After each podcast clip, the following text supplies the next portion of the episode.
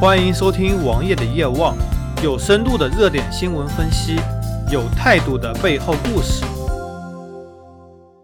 4月11日，来自国家质检总局的消息，国家质检总局抽查了30款网络销售的雾霾表，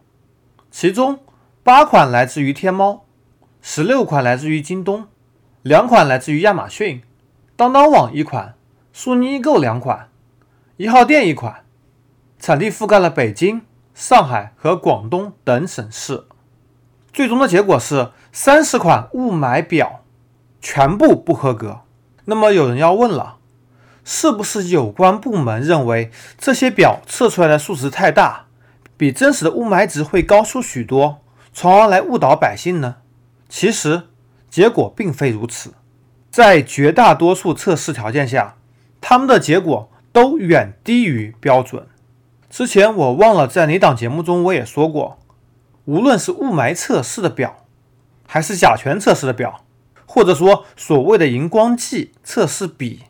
这些东西如果真正能够准确测试的设备，至少要上3000、5000，而你普通网上销售的几百块的设备都是不行的，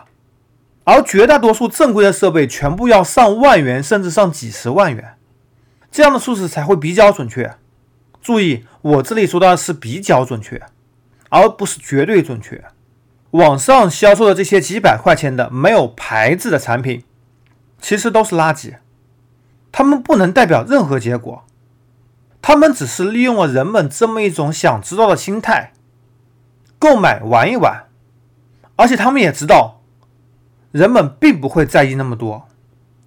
同样，之前在央视的某档节目中也曾经曝光过这些东西的不准确。那么好，你要问了，我的空气净化器是怎么来识别雾霾？是否需要开启强大的净化功能呢？其实它的传感器非常简单，并不能测出精准的数字，只能测出一个大致的区间。如果当某个时段超过某一个程度的时候，它将会变大，开启迅速运转，而需要精确测量设备非常非常昂贵。其实王爷，我今天除了想说这个 PM2.5 测试仪器，还想说说看其他的，比如说甲醛。之前某个院士钟南山给空气净化器厂商站台，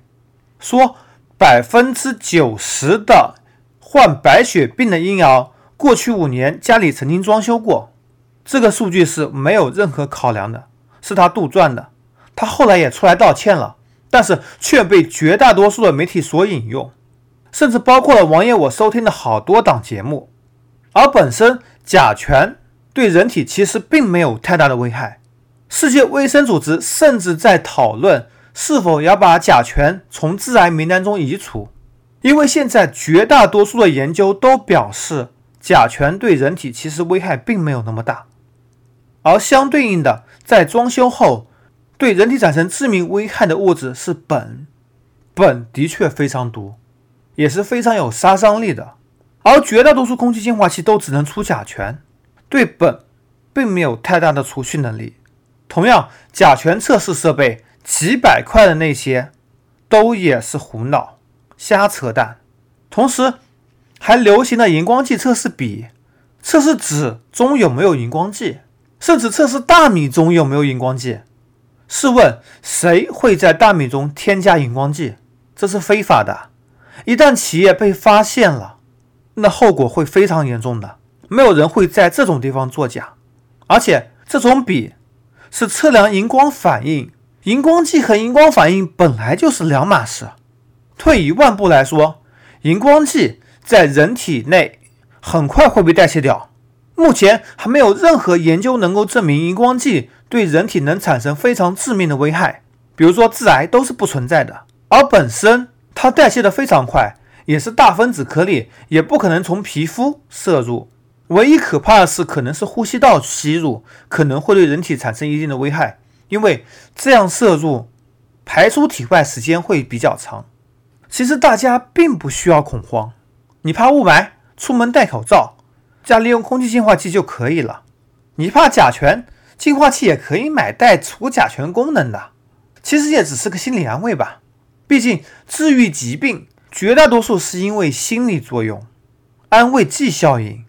安慰剂效应在很多条件下都被证明是有效的。其实大家买这些产品也就是为了图一个安慰，花了冤枉钱无所谓，那么好，那就无所谓吧。搜索同名微信公众号，关注我。